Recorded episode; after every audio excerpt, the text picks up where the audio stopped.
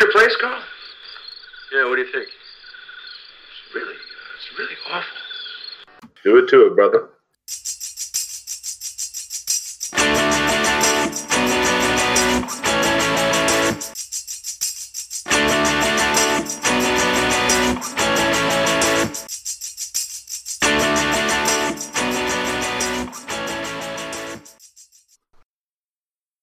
Welcome to the Lutheran Stuff No Drama, No Drama podcast.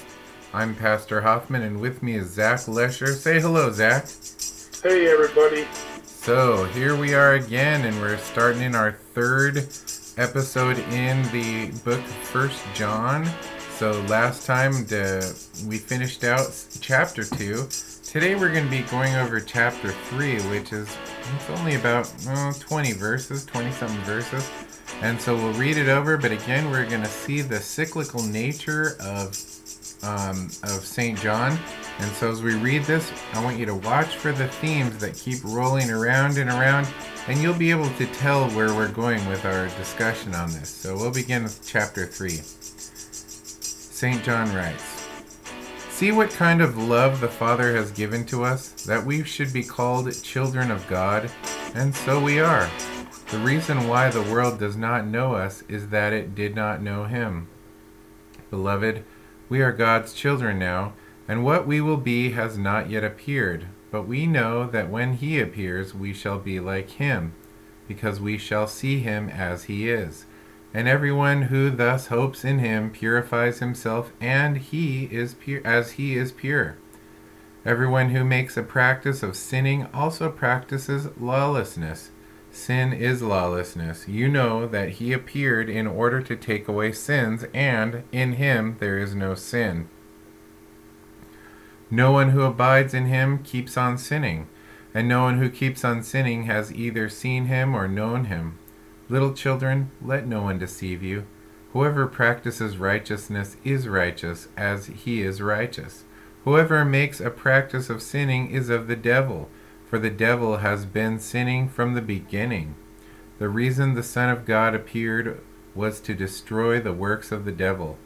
No one born of God makes a practice of sinning, for God's seed abides in him, and he cannot keep on sinning because he has been born of God. By this it is evident who are the children of God, and who are the children of the devil. Whoever does not practice righteousness is not of God nor is the one who does not, not love his brother. For this is the message that you have heard from the beginning, that we should love one another. We should not be like Cain, who was of the evil one and murdered his brother. And why did he murder him? Because his own deeds were evil and his brother's righteous. Do not be surprised, brothers, that the world hates you. We know that we have passed out of death into life because we love the brothers. Whoever does not love abides in death. Everyone who hates his brother is a murderer, and you know that no murderer has eternal life abiding in him. By this we know love, that he laid down his life for us, and we ought to lay down our lives for the brothers. But if anyone has the world's goods and sees his brother in need, yet closes his heart against him, how does God love God's love abide in him? Little children, let us not love in word or talk, but in deed and in truth. By this we shall know that we are of the truth, and reassure our heart before him. For whenever our heart condemns us, God is greater than our heart, and he knows everything. Beloved, if our heart does not condemn us, we have confidence before God, and whatever we ask, we receive from him, because we keep his commandments and do not and do what pleases him. And and this is the his commandment that we believe in the in the name of his son Jesus Christ and love one another just as he has commanded us. Whoever keeps his commandments abides in God and God in him. And by this we know that he abides in us by the Spirit whom he has given us. So much awesomeness there. You know, I agree. There is so much awesomeness. and uh, also we always have to keep in mind um, we have to go back to the first chapter to remember we got to keep this in perspective of him giving us the purpose of the book uh, telling us that that which was from the beginning, which we have heard, which we have seen with our eyes, which we have looked upon and touched with our hands concerning the word of life, the life was made manifest, and we have seen it and testify to it and proclaim to you the eternal life which was with the Father and was made manifest to us. That which we have seen and heard we proclaim also to you, so that you too may have fellowship with us. And indeed, our fellowship is with the Father and with his Son Jesus Christ, and we are writing these things so that our joy may be complete. Whenever we hear the things in chapter 3, you'd be amazed. Well, Zach's probably not going to be amazed, but people listening uh, would be amazed how quickly people can jettison Jesus Christ when they read the Bible. If you're reading the Bible and next thing you know, Jesus has fallen out the side of the door you're not you're not getting it. So when we start off here is to say chapter 3 gives us the cyclical nature again. See what kind of love the Father has given us that we should be called children of God and so we are. Okay, we got to remember it's something it's called imputed righteousness. It's something that God has bestowed upon us and um, to be his children and so when we start looking at this, we, will keep us out of the, the, the courtroom dramas here if we understand that we're talking about how God works. So um, uh, we get into this. The reason why the world does not know us is that it did not know Him. It's important to know that we are recognized by who our Savior is and not by who we are. Christians are, are known. Um, uh, by the works of God. That is how we have an identity, not in how super cool our laser light show is at church or fog machine or whatever. It's to say that we are known by the works manifested in us. By the way, uh, if you have a laser light show and a fog machine, just send us the church address and we'll, we'll send one of our guys to come and remove that for you. Uh, we'll get them out of there. We'll put a nice crucifix in its place, something to, something a little better to look at. And but yeah, the the, uh, the reason why the world uh, does not know us is because of that that it does not know Him. Everything the Christian has to say, like like like you were just saying, it's not it's not ours, right? Our identity is in Christ. We're just echo chambers of Christ's words. Right. And yeah. what, what do we say to the world? The same as John the Baptist. You brood of vipers. we say, uh, we say, uh, look, this is the law. Okay, this is God's law, and you've transgressed it. Transgressed it, but Christ has died for for all of these sins, and by faith, you know, you you are saved. Uh, so if you believe this, we don't say, "Hey, now make a decision," but we say, as we continue to preach. This is why Lutherans don't don't do too much street preaching. I do personally, but you can't do you know five minutes. You have to really spend a good forty-five solid minutes to even get anywhere. Mm-hmm. But the law is always going to accuse their conscience, and then they're going to hate you. Well, it's true. Uh, the word of God is is an alien thing in our world, and um, we see here it's it's really important because we're going to get into some stuff that's going to make some people feel very uncomfortable here. And as bush leaguers, it's okay. We're going to take it. We're going to take it slow and we're going to unpack it so that all of a sudden we're not creating the Lutheran stuff Pharisee school. And um, so, uh, where is it here? Beloved, we are God's children now, and what we will be has not yet appeared, but we know that when he appears, we shall be like him, because we shall see him as he is now.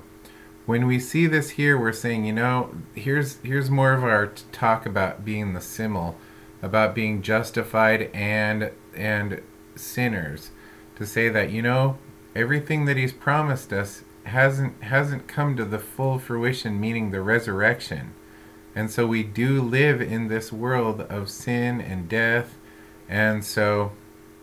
But keep in mind, what the resurrection looks like is when we we'll be like Christ in that all the things that have hampered us, all the sin, all of our brokenness, cancer, blindness, whatever, that we'll be like Him, meaning we have been uh, restored. And so, and to be without sin. And everyone who thus hopes in Him purifies himself as He is pure. What a great, it's to say, where where theologically are all your eggs being placed? Well, they should be saying, well, they're placed in the, the hope of Jesus Christ. That's excellent, and and that's just it. If if anybody thinks that we're just drawing the simul from Saint Paul in Romans seven, you know that's not the case. It's it's clearly painted here, as you stated, uh, that we are God's children now, and what we will be has not yet appeared. So, meaning our sinful flesh is not completely removed here and now in this life. We're we're struggling, like you said, with with still the the ailments and the temptations of the flesh, but I mean, we do have the Spirit to help us recognize these things when they do happen, and um, it's the great war within. It's the I mean, we just did this in Galatians, right? I say follow the Spirit, you won't gratify the desires of the flesh. Again, there's Paul distincting uh, the simul. When we say simul, we're saying simul justus et peccator. So we mean same time saint and sinner. That's what John is saying here. You have a duality of nature. Right. Um, I thought maybe we define that just in case that was uh, any Lutherans out there that, that don't know the term. When we talk about the simul, we're talking about two natures, saint and sinner. And John's going to continue to talk about this. Well, so, yeah, the justus literally means justified. Um, it's to say that we have been we have been declared innocent, and yet we're still sinful, and so um, this is why we say we bring our. This is why John is saying if we say we have no sin, we deceive ourselves. And it's to also to remind us that we haven't, for some reason, lost our need for Jesus. We haven't lost our need for forgiveness. And as in as chapter three comes and he gives us a, a broader picture in this cycle that is going through here again, is to say that you know uh, that this time when sin is no longer a problem is coming, but not yet. There's um there's a common saying in Lutheran circles of saying now and not yet. Um, are you justified? Absolutely. Have you been forgiven? Absolutely. Um, has all of this come to fruition in the resurrection? Not yet. so it's now and not or, yet. or are, are you seated in the heavenly places? Yeah. Right? Yes and no. Now and not yet. Yeah, now and not yet. Um, you know, are you perfect? Are you perfect? Uh, yes and no. And not yet. You know, it's the now and not yet. So, So this is the this is the life of a Christian, and the only way to stay out of the Pharisee card is to understand the the need that and the understanding that we are sinners who need Jesus desperately, but we also enjoy the benefits of the grace and mercy and free gift of salvation from Jesus even as we await the resurrection. By the way, that was the Pharisees' problem. For anybody wondering, is they didn't think they needed Jesus, and from the law, their hearts were actually even more hardened, thinking they were keeping it, because true works of the law can only be done through faith from the forgiveness of sins that comes through the gospel. hmm So, just for anybody wondering, you know, why are these Pharisees a bunch of noobs? Well, that's it. They're they're a bunch of doorknobs because of that. right there. well, I think it's, the next thing is who makes a practice. The key word here. You want to be careful with John. He says a practice of sinning, right? Mhm. Also practices lawlessness. Sin is lawlessness. hmm And it's a good thing to to put those two in the same container, to to say sin, because anytime you're sinning, you're saying, well, God says this is bad, but I say it's okay. So you're you're you're practicing lawlessness to say that God's word is not um, important or it doesn't matter. It's kind. It kind of goes along the lines like this. Well, what do you really need God for if He's not going to be your God? Yeah.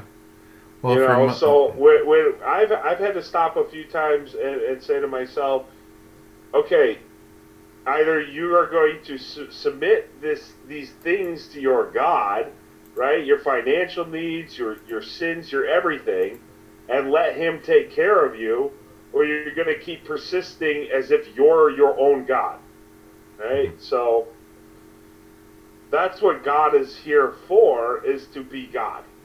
Yes. Well, you really, if you don't need him, um, it means you're sinless, or it means you're God anyway. So any of these people who are trying to uh, trying to get around that somehow, they're just they're kidding themselves. Yeah, that is the problem with the, the philosophy and empty deceit, as Paul talks about. Not that all philosophy is bad, but when when you get these atheists with, I won't even call it philosophy. Um, yeah, they they they're no different than just Adam right after the fall, right?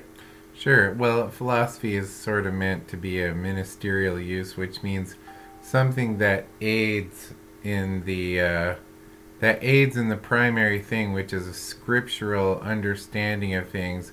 And so we we take a lot of philosophical things and just toss them out because we don't need them. But we do we do use philosophy in order to kind of put things into words, but it can't be what drives the conversation. It has to be what assists in the conversation. Yes, like like the simul would be a philosophical thing that we're drawing from the distinction of duality of nature that Scripture teaches. Yeah, absolutely. So uh, as we look here, um, so knowing all this, we shouldn't be freaked out to say that um, you know that he appeared in order to take away sins, and in him there is no sin. No one who abides in him keeps on sinning. No one who keeps on sinning has either seen him or known him. Little children, let not one deceive you. Whoever practices righteousness is righteous as he is righteous. Whoever makes a practice of sinning is of the devil, for the devil has been sinning from the beginning. So, right here, again, getting into the word of practice, it means when you're practicing sinning, it is your it is your thing. It is your vocation. It's like practicing medicine. It's not like you sometimes practice medicine. You know, if you're a doctor, you are practicing medicine as a way of life. It's who you are. It is how what is a defining factor of your vocation. And so when we get into practicing sinning, it's to say, look, if you're telling me you're a Christian and you are just trashing all of what Christians hold dear, well, you know what? You shouldn't be, um, you shouldn't be so quick. Uh, I, I mean, you you should really reevaluate what you're saying. You should answer the question: Am I really a Christian or not? And it's not because of your works. It's because there's a confession of faith happening when you uh, when you when you practice this lawlessness. It is not just your works, it is a confession of your faith. When to to and he'll even go as far as to say doing righteous things is a confession of your faith um, in the same way. So it, it all works together in this way. So We're not saying, well, if you want to be a Christian, you should do nice things. No, because we already cleared that up in the beginning of the chapter to say that righteousness is comes from Christ. So stop trying to say, well, if you want to become a Christian, you better do more nice things. No, we're saying if you're a Christian, it should be in your own mind considered normal to do righteous things. And if you're practicing lawlessness, it should be offensive to you because of the work of the Holy Spirit, not because of your spiritual training. I think, and that, that that's dead on. I think it's important too to distinguish here original and actual sin. So Paul, uh, Paul, Paul. Uh, we just love him, people. John, John, the Godfather of Bush League. Oh yeah. Uh, is is is not distinct, or he is not talking about original sin in this context. He's not talking about you getting mad when you wake up in the morning because of your wretched heart and you having to fight that. What he's saying is don't let that evil that arises in you take over and practice that. Don't let it. Basically, when Paul says, don't be enslaved to sin, that's kind of how John is speaking here. Okay, so when you have a lustful thought that just pops out of nowhere, you know, the righteous thing to do, practicing righteousness, is going to be to fight it. So you would actually be on the righteous side of, of what John is saying, whoever practices righteousness, right, as opposed to the the one who practices sin. Because the practicing of sin would be to give into that and then follow that through. And as we confess, that we do thought, word, and deed. You see the the, the progression mm-hmm. of original sin into actual sin. Well, it's certainly um, when we talk about sin. I mean, the the fall, the original sin, is what is the uh, progenitor of every sin that I have. It's because people say, "Do I sin because I'm a sinner, or am I a sinner because I sin?" And I'm like, Yes, but uh-huh. um, you're, ult- you're you're ultimately as a fallen and broken person, your nature is enemy, and so uh, there's a there's a straightforward thing to say right there. Well, you're conceived in sin, so you you you. It's not like oh well he just got off to a bad start he started off fine then he turned into a sinner no this is the rescue that we even give to babies in baptism, that they would have the Holy Spirit, because as if there isn't a spiritual war happening um, in the crib, in the cradle. There is a spiritual war going on, and it's not just once you hit 21 and you're out of college and, you know, whatever. There's always a spiritual war going on.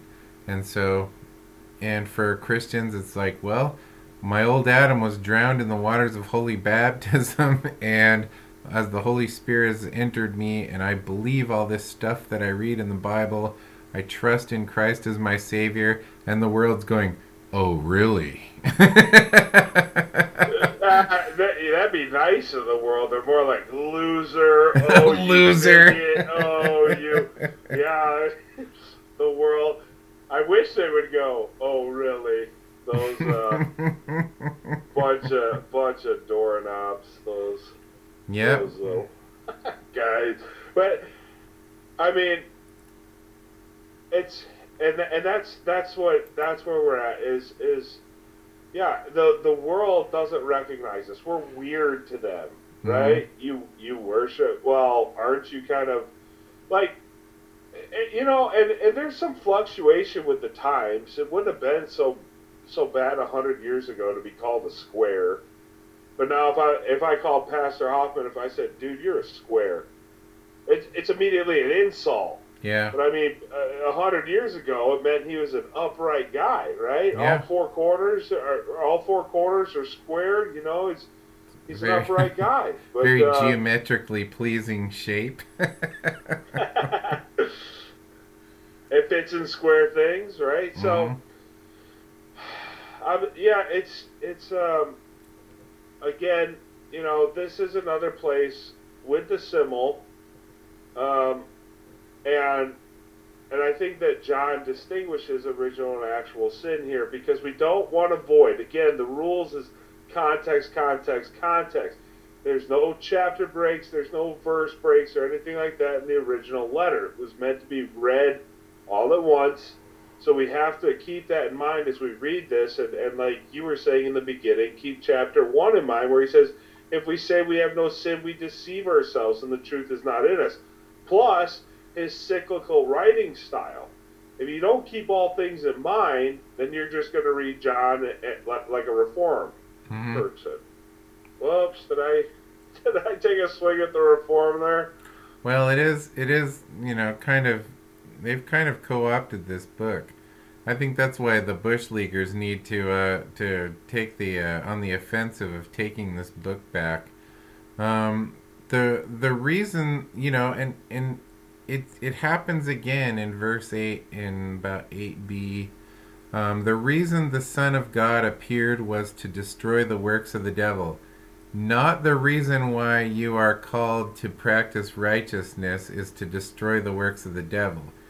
Your call to practice righteousness is because literally because it's right. And and God has determined this right and wrong system. And so for the people who are trying to get their their works righteousness in or trying to make Jesus smile or whatever, it's to say that John doesn't believe it, and so he says right here, well, the reason the Son of God appeared, why he came, was to destroy the works of the devil. So that'll keep you away from saying, well, if I'm going to be a Christian, I have to do more of this. And, and well, no, because you're a Christian, doing this is good and right. So people really need to take their, their thermometer out or something, whatever. They're trying to find a slide scale. Um, because no one born from God makes a practice of sinning, for God's seed abides in him. So once again, we're in the terms of practicing to saying that, you know, this is not your life. If you're telling me you're born of God and you're you're practicing darkness, well, you're it's John saying you need to turn away. You need to repent. And he cannot he cannot keep on sinning because he has been born of God. Well, he's also saying, you know what? This is going to come to an end. The righteousness that's been given to you, it's going to come to an end on the, the sinning thing. He's pointing us to the future as well as towards our good works that we do now. Well, and someone will ask, they will say, well, why did God choose to work this way?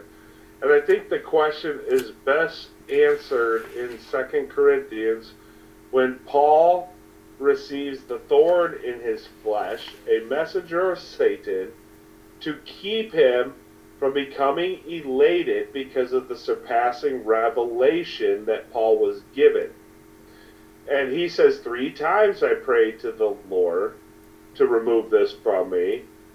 But the Lord repeats back to Paul, who had direct uh, speaking with God as as an apostle, Paul kind of had this uniqueness where uh, he seems to have stayed in communion with uh, the Lord the whole time. And it's repeated back to him, "My grace is sufficient for you. My power is made great in your weakness." Mm-hmm. Right. So that's what it all comes back to is if if we were to be perfected now, we would we would we would just turn into Pharisees and say, "Look at how awesome I am! I have no need of Jesus anymore." Yep, sad but true. And Paul, again, it's God isn't, you know, when when Paul says, you know, this thorn that's in his side, whatever was harming him, it was to say, no, no, it humbled him, it brought him low, and it's to say, by the way, that is the proper location for a Christian to be, is humbled and brought low before the Lord. That's right, and that's why Paul responds with saying, Therefore I will boast all the more in my weakness that the power of God may rest on me. Yep. What an awesome confession, right? That's a that's a confession done securely from the bottom, the base of the cross. So I mean that is why that is why our, I, I would say that, that the argument can be made that that is why and, and things are not fulfilled. Well, why isn't Jesus here? Well, there's seven thousand more that have not bowed a knee to Baal, so our work's not done. We don't ask these questions. We just keep doing our vocations, serving our neighbor, getting to church. These are practicing righteousness things from faith, while we wait for the perfect to come. Sure. Um, and it's okay for him to say in verse 10 By this it is evident who are the children of God and who are the children of the devil. Whoever does not practice righteousness is not of God, nor is the one who does not love his brother. So when we're talking about practicing righteousness, you know, uh, it's those things who, who make their life out of doing what is right. And um, and it's it's so hard because we're often so programmed to say, well, you know, nothing I do will save me, and every Lutheran on the planet should say Amen. But uh, that's right.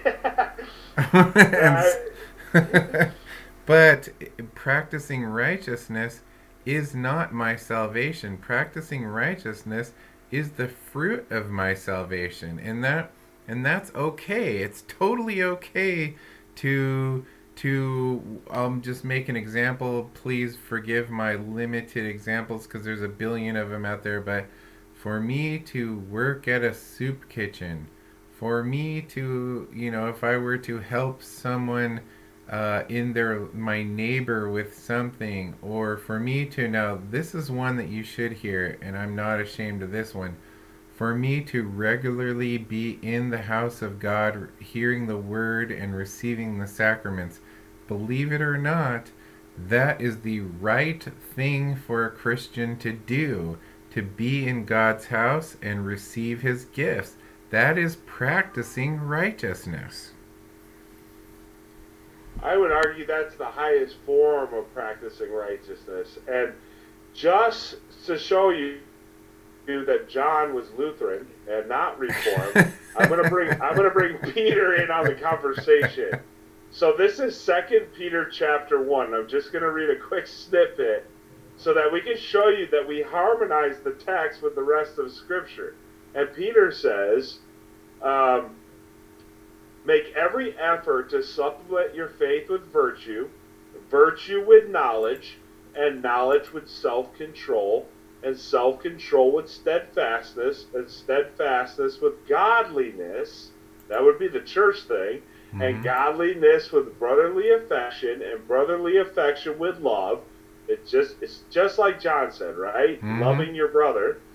And then he says, For if these qualities are yours, and you are increasing, they keep you from being ineffective or unfruitful in the knowledge of our Lord Jesus Christ. Right. In other words, practicing righteousness is good for your faith. Yeah. It's not what saves you, but it keeps you in the knowledge of Jesus Christ. Well, it's it's a true enough thing to say that when we are prepared in and out of season to give an account of the hope that is in us, well, to be prepared for that, you know, it takes some preparation. Um, you know, even even to use uh, something in your life to say that, you know, if you have a if you have a gym and an amazing one that you have and you never you never lift weights, it doesn't change the fact that you have a gym. But you've done yourself a disservice by not um, by not keeping in practice with it. Oh boy, have you ever! So you know, on that analogy, that one hits home too hard, there, boss. Well, sure, it's it's to say that you know I'm not saying that it, I'm not saying you're not a Christian, but I'm saying that uh, you know the righteousness and the things of God that we have been learned and been taught, um, all the things that Christ has commanded us, and uh, it's really in, our day and age it's really important to remind Christians that our presence in the world shouldn't be looking like the world. it's it's really you know it's so funny because Christianity has become so countercultural now. All the countercultural people are like the norm, and Christianity is so countercultural right now. You'd think that you know if somebody really wanted to be uh, on the edge, they'd go, well, yeah, I'm gonna I'm gonna become a Lutheran or something. You know, it's just it's crazy. you know, I mean, if I had if I had half my head shaved and I I wore a dress and makeup and went to, to school in the public schools here, they'd be like, oh yeah, yeah, yeah. Whatever he or she identifies with, you know, that's fine with us. But if I walk into school and I've got my Luther Rose t shirt on and I'm singing A Mighty Fortress, they're going to be going, hey, you want to knock that off? So. I mean, if you really want to be a you know a punk rock uh, citizen, you and you got you can't you can't do it by getting a mohawk anymore. You have to you have to um, you have to confess the faith, and, and you'll really you'll be really offensive. well, and you know what, this this uh, is a topic too, so that I don't end up like Peter what I did early on is I just got all the Christian tattoos, right? Mm-hmm. So so that way there's no denying, right? It's written all over you. Um, and it also it, it's a great evangelism tool. You know what I mean? So before you even start talking, someone knows where you stand. Yeah. You know what I mean? they might not know, no, but it, it, it's a good thing to now, I'm not encouraging you if you're if you're under 18 and you still live with your parents or something like that, over 18 and still live with your parents. Make sure you check with the authority first per the fourth commandment. But uh, I don't know. I found it helpful for me. Uh, I got one slapped on my forearm. It says Jesus saves sinners, and it has the chalice tipped over on the sinners, right? Uh huh because I was catechizing, catechizing these guys for six months, and I say, okay, what's the gospel? And they, they crickets.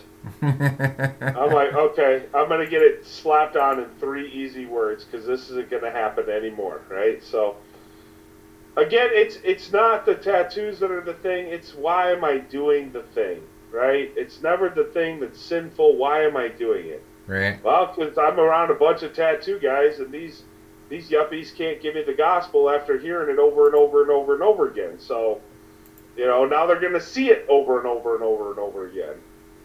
Well, it's so it, yeah, it's definitely, it's definitely. And by the way, I'm going to argue Christianity, uh, and I mean a confessional Christianity, has always been extremely countercultural because um, loving your neighbor, um, being self sacrificial when it comes to your wife, um, when it comes to your children, and things like this.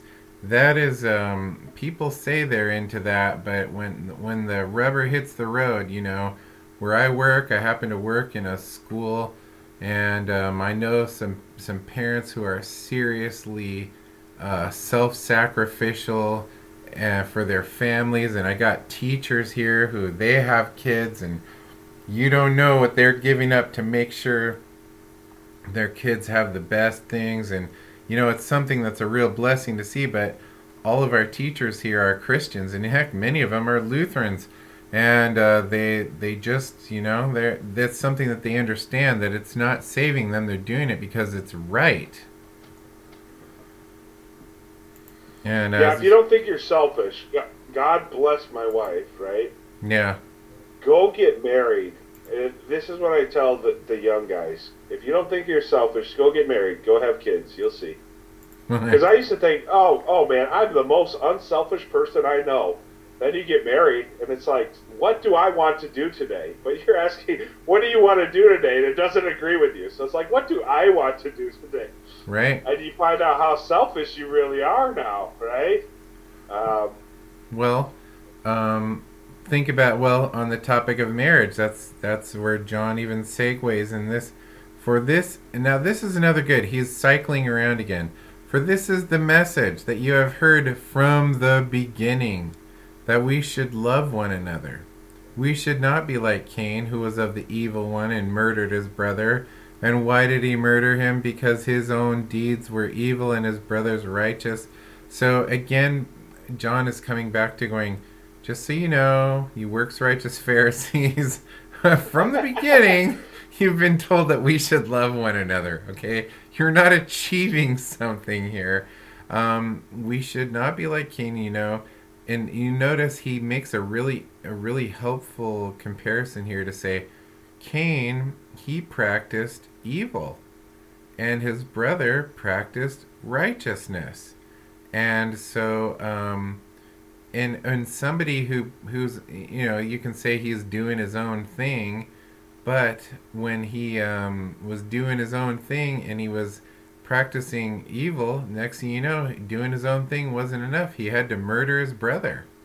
And so, for people in public society where we um, adore practicing evil, and they say, well, what's, you know, don't worry about it, it's not your problem. Well, pretty soon, with that attitude, it becomes our problem because what was considered to be, well, they're just fringe, leave them alone becomes well they're normal. You hate filled bigot you know? So um, the righteousness that we're to practice um, is very will be very offensive to non-believing ears.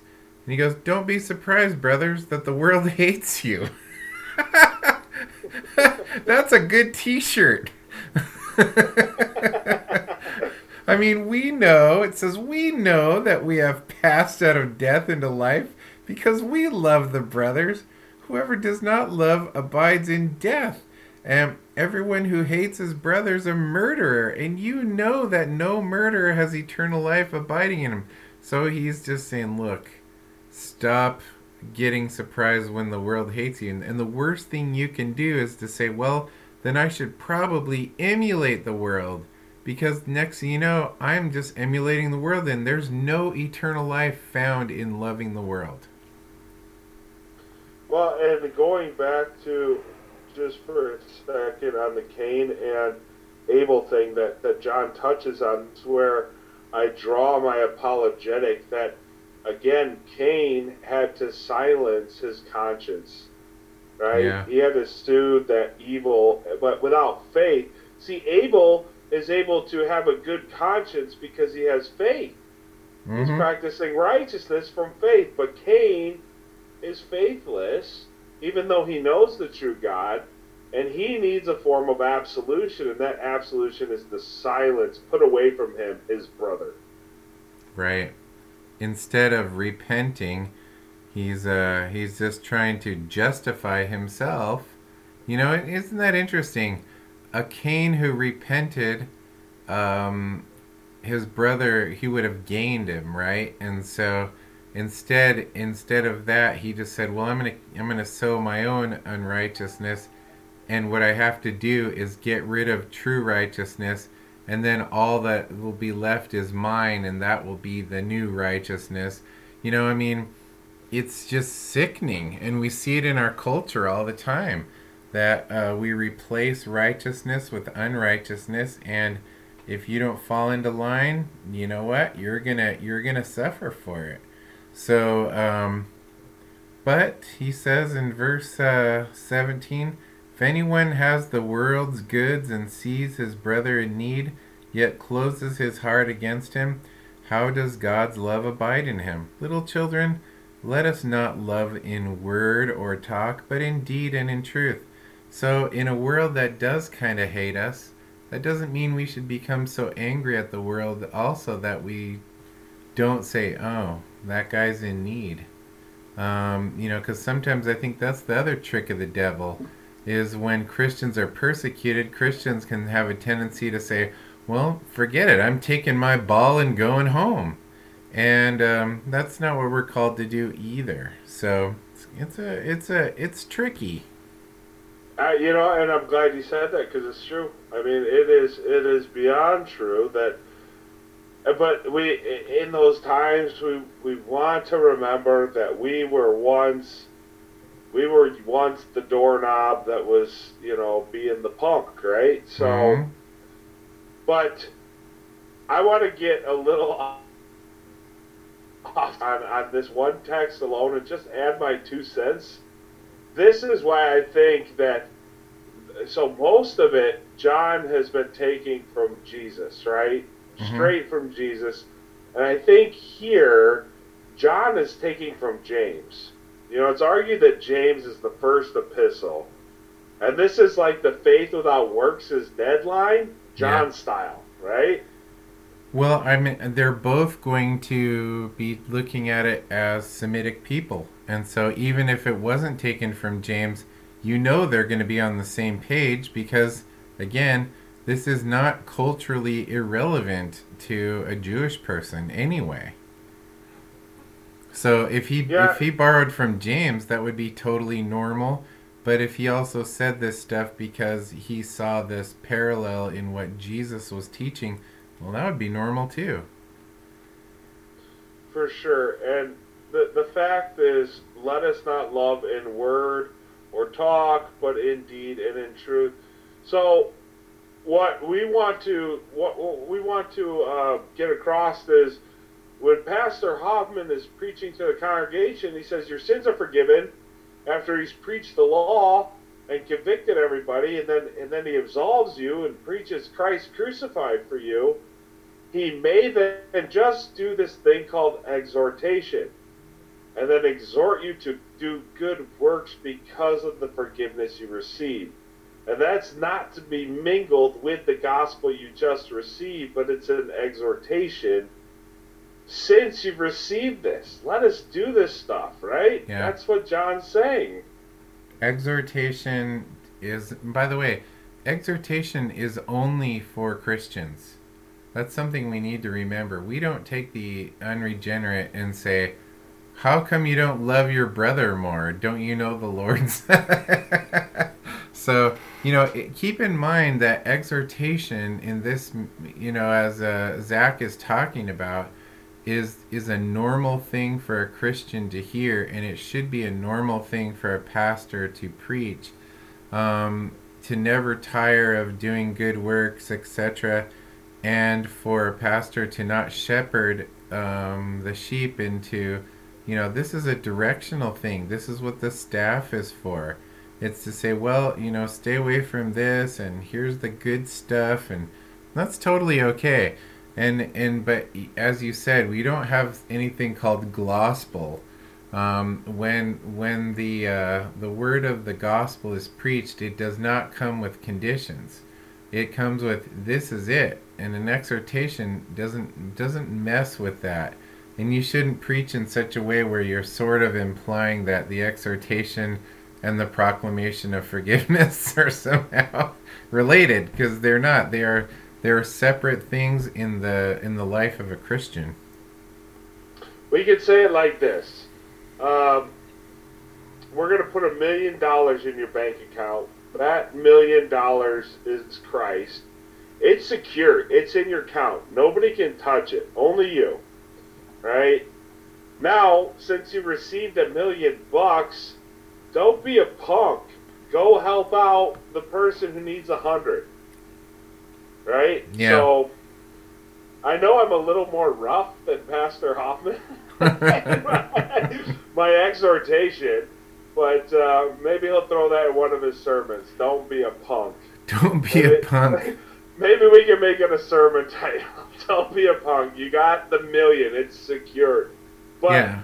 since you're overflowing with all of this money, this Christ, this grace, this truth, it's gonna trickle out. Yeah. And you're not you're don't worry, you're never depleting your Jesus by loving your neighbor. No, in fact, when you take the hundred out, Jesus is in there stuffing, you know, ten thousand back in. That's that's the grace upon grace in Christianity, and you you're not seeing it.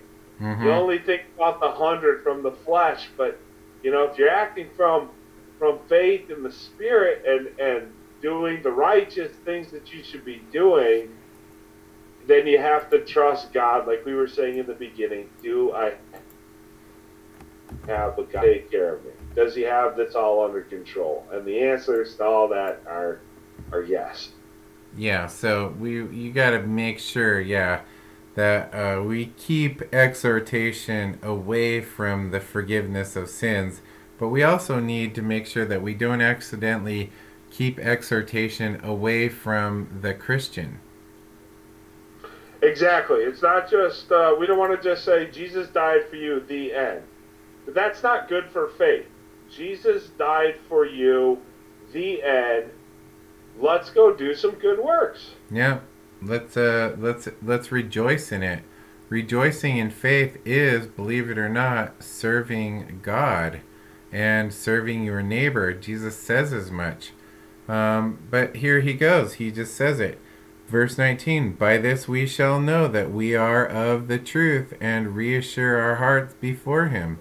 For whoever our, uh, for whenever our heart condemns us, God is greater than our heart, and he knows everything. Beloved, if our heart does not condemn us, we have confidence before God, and whatever we ask we receive from him, because we keep his commandments and do what pleases him. And this is his commandment that we believe in the name of his Son Jesus Christ and love one another just as he has commanded us. Whoever keeps his commandments abides in God, and God in him.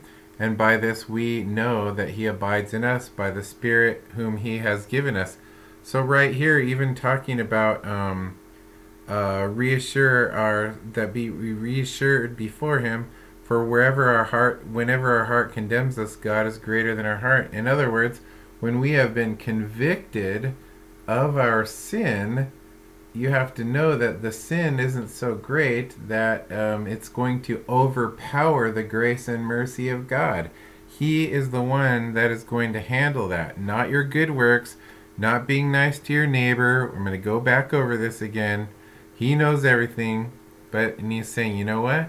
What's really good is to say if our heart is not condemning us, uh, we have confidence before God. In other words, um, this trust that we have in faith, by the way, heart for a Jewish person is faith. It's not a feeling in your chest. Um, and so, you know, the word levav in Hebrew is a is a double thing for head and heart. And so when when he talks about feeling it in our heart, it is not a Valentine's Day moment. It's a it's it's actually a reference to our faith. Our faith knows faith knows right and wrong. And so if you're serving your neighbor, you're not saying, "Oh, I'm sinning against my neighbor." But also if you're breaking into your neighbor's house, your faith is going to say, uh, this is wrong. and so that's what they're talking about here. It's not like some sort of um, what's his name, uh, um, Wesley, who felt a strange warming in his heart when he read Galatians, and he went and misinterpreted it for the rest of his life. And, oh yeah, Wesley, the uh, Methodist uh, starter there. Yeah. John Wesley. John Wesley. Yep. And uh, although his brother Charles Wesley. It, it was uh, it was Roman. He was reading Luther. Yeah. Luther on Romans. How are you going to read Luther and then start a Methodist? oh, I thought it was I thought it was Galatians. No, it was it was Roman. Okay, well, either way, he missed the point entirely, and um, it has nothing to do with how you feel about it.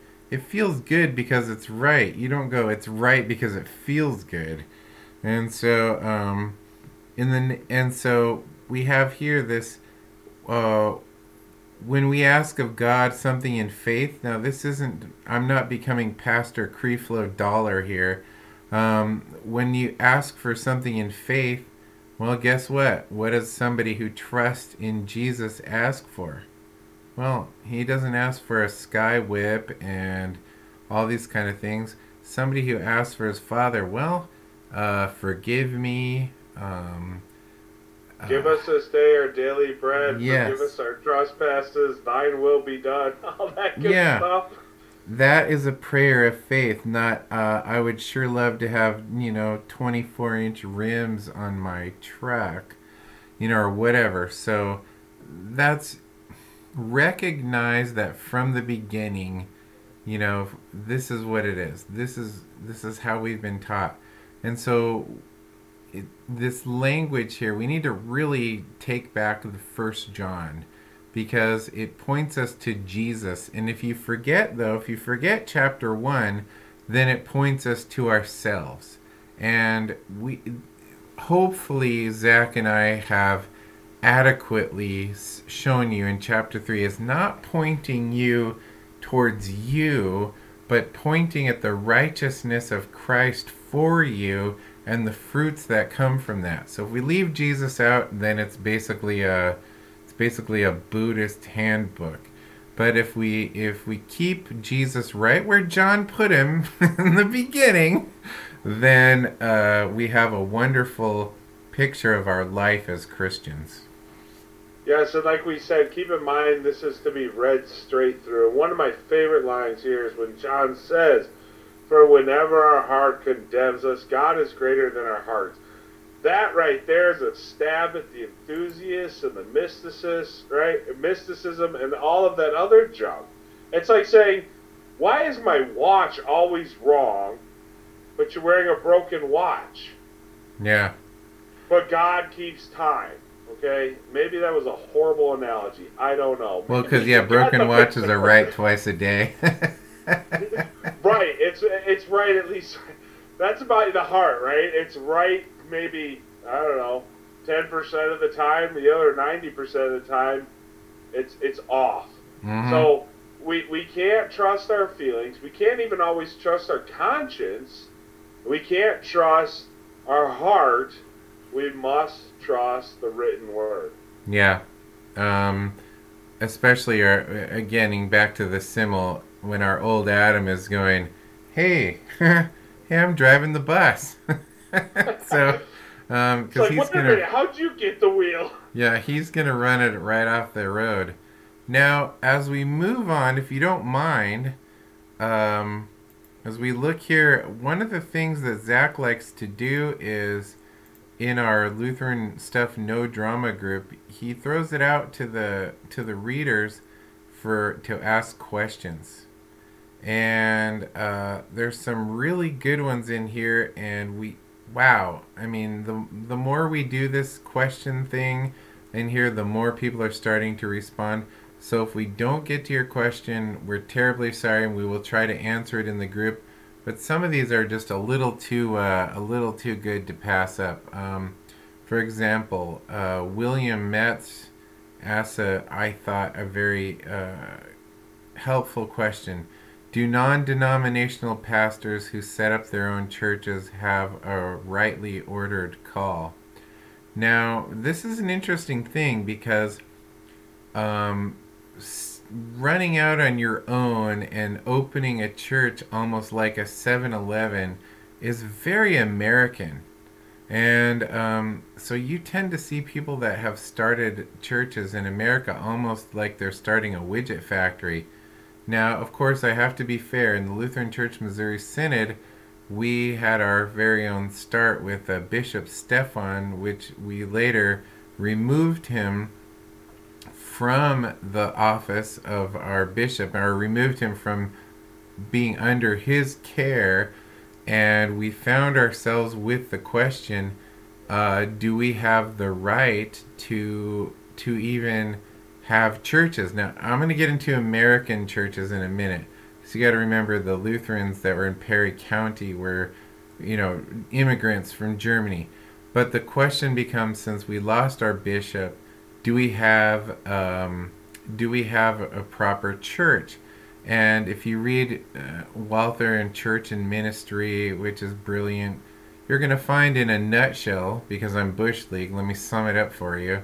He has, he wrote, and, and the Lutheran Church has agreed that the, the, the call is right um, it stems from the gathering, the ecclesia, the gathering of people's need to hear the word and receive the sacraments.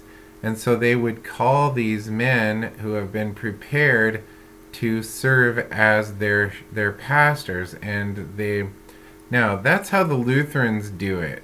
But now this is not what what Mr. Metz is talking about.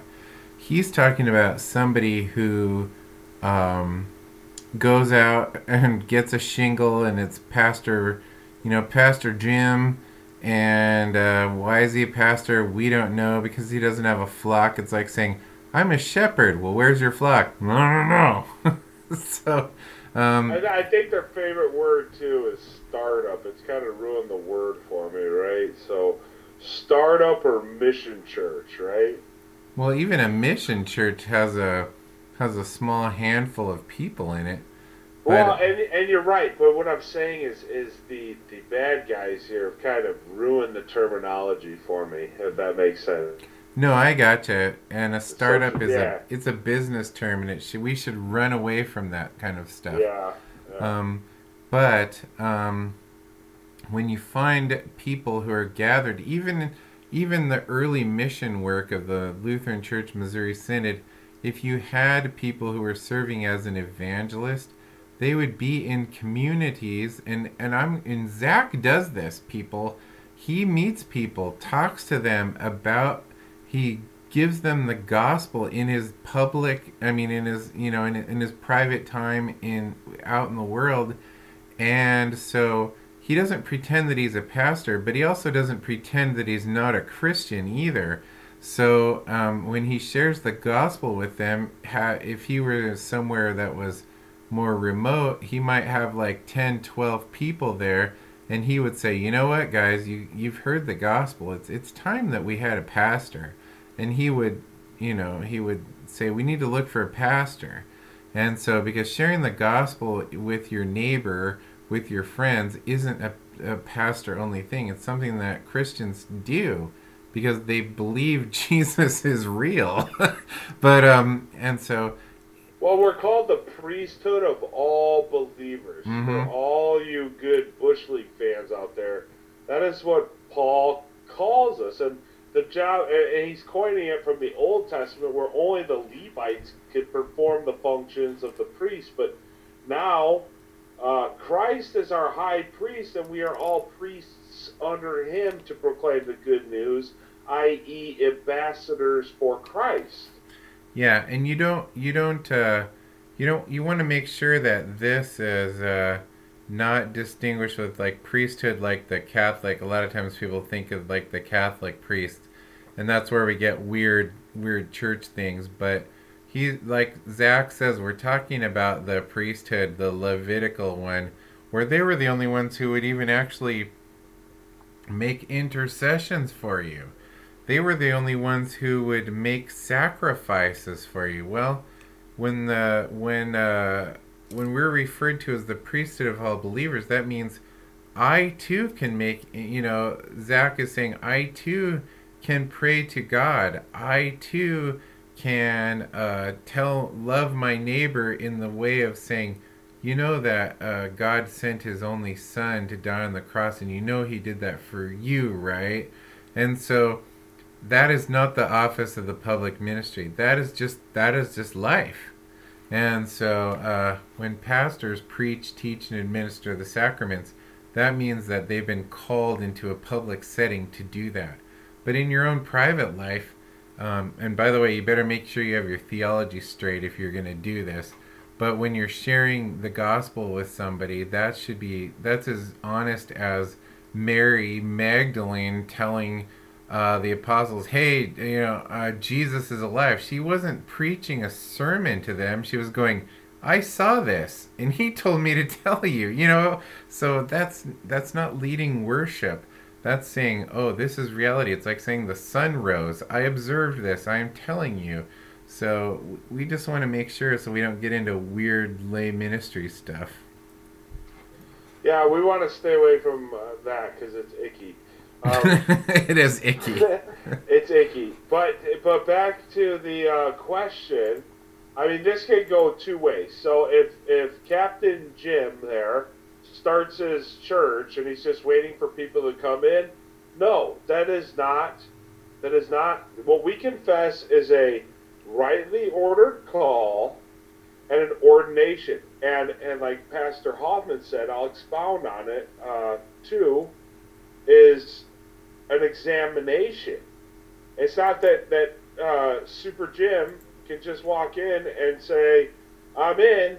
No, this does not go with the historic practice of the church. If we read the scriptures, especially Acts, Um, and and a lot of the epistles, especially Acts, Mm-hmm. it's always the the approval of the church with the laying on of hands, the testing of one's faith, and again the qualifications for pastor, and then Yeah. you need and an ordination. So Super Jim, he's totally out. You can't just set church up like a business. It doesn't work that way. No. Now, let's say someone has everything else.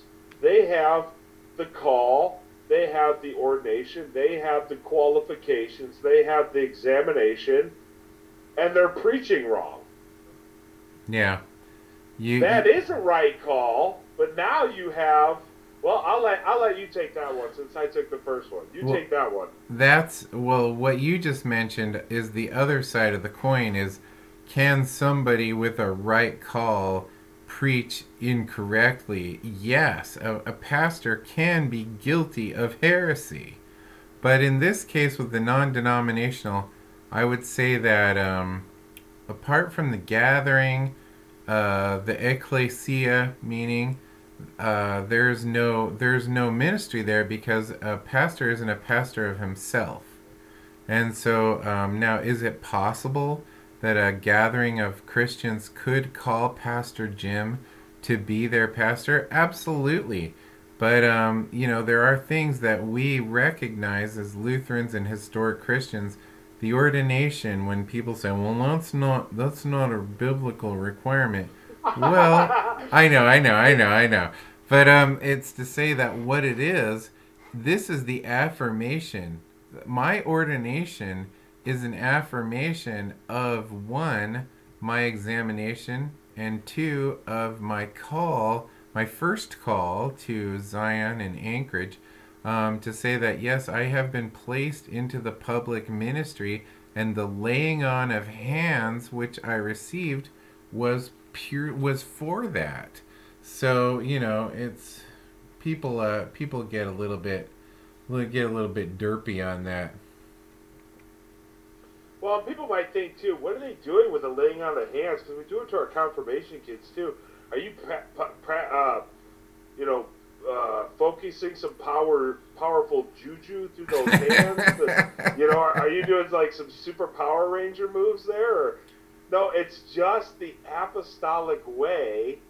Okay, I mean, the, the, the first apostles had the way of imparting spiritual gifts this way, but they didn't just do it for spiritual gifts. They laid hands on to affirm, like we're talking about, to affirm, yes, we're calling this person, yes, we're we're sending this person to the congregation over here, uh, and and we're all putting our hands on to affirm this.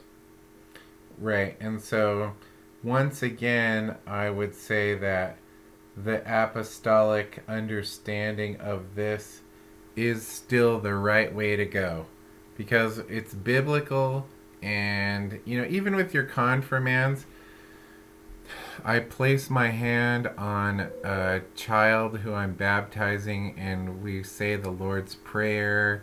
Um, you know the laying on of hands isn't just in the pastoral ministry. The laying on hands is a type of um, commissioning into many things like the uh, the baptism a commission is to get uh, you know is to say look this is a public act of god working and this is m- my public act of saying this is for this child etc etc so william metz you have done a you have done a great service by asking this question and I can tell by the people who responded to it, they think it's a great question. And um, of course, uh, Chris. Let me say, well, I I want to say one more thing on it. I, you know, one more thing has popped into my mind. Um, for these this mega church type stuff, right? Yeah. You don't even have church. So not only do you not have a pastor, you don't have church because you don't have the word rightly preached and you don't have the sacraments rightly administered. So in churches like that, or what's called the church, you don't even have church. No, if you're inviting people in and it's purely for the purpose of sort of entertainment and uh, or spirituality of some sort where it's like Jesus is there but he's not at the top of the list. I mean, you know, I mean, I'm just going to tell you at the in the in the last day Jesus is going to judge these. I'm not going to just walk around and go, "You're not church, you're not church," but I am going to say that all Christians should have a, a, a, a sort of a radar built in that should send up some flags if they see some things that are just inconsistent with a biblical witness. So, you know, for the for Pastor Jim and the Church of the Happy Go Lucky, you know, Jesus lovers, um, it's to say that you know, Jim, what you should be uh, what you should be worrying about is yourself. Is saying, are you starting your own church? Really? And um, and so the, that question really has to be asked among them. And when these congregations grow up all we can do is pray for them to preach teach and administer the sacraments rightly. And otherwise they're they're you know they could be eating and drinking damnation on themselves as as st paul writes. So that's the really the only way to answer that question without just saying, well, I'm going to go down the list. This guy, not a Christian. This guy, probably a Christian. So, you, no, you where, where I was distinguishing is places that aren't even preaching the word or administering the sacraments. It's impossible to have church, right? Right, because that's what church is is centered around is Christ crucified with the word and the sacrament. So, and and uh, one more thing uh, Super Jim, if he's making you feel good, that should be a, a blinking red indicator. This is not right. Something's wrong because the preaching of the law, which is which is going to happen in a faithful church, is not going to make you feel good, but it's going to tell you what you need to hear. Yeah, seriously, seriously. Uh, if you're not hearing ever that sin is bad and wrong, and if you're not ever hearing you are the sinner, um, just know this. You're being shortchanged, you're being ripped off, you're being denied uh, the full counsel of God. So if your church has got an awesome light show and lasers and the pastor is really interesting and really engaging and he preaches a lot of how you're supposed to do nice stuff and all this kind of thing. And but if he's never calling out sinners to repent well then he's really never point trying to point people towards jesus. So yeah i think you, you made a really good point. That was that's the only really way to understand that. If he's not saying you brood of vipers who warned you from the the wrath to flee from the wrath that is to come. Yep. You may have a super Jim on your hands. Yep. Oh, foolish Galatians. So, well, you know, with that being said, man, I think you know it's time to to we're gonna wrap it up. We're running out of time here, but I hope everybody tonight really got a good view of how John wants us to be pointed towards Christ, but also wants to rejoice in the works of Christ by showing love to our neighbors and whatnot. So, um, and thanks for the great question, uh, uh, Until next time, this has been Ron Kaufman with Jack Lecter from Eastern No Drama, No Drama Podcast. We'll see you next time.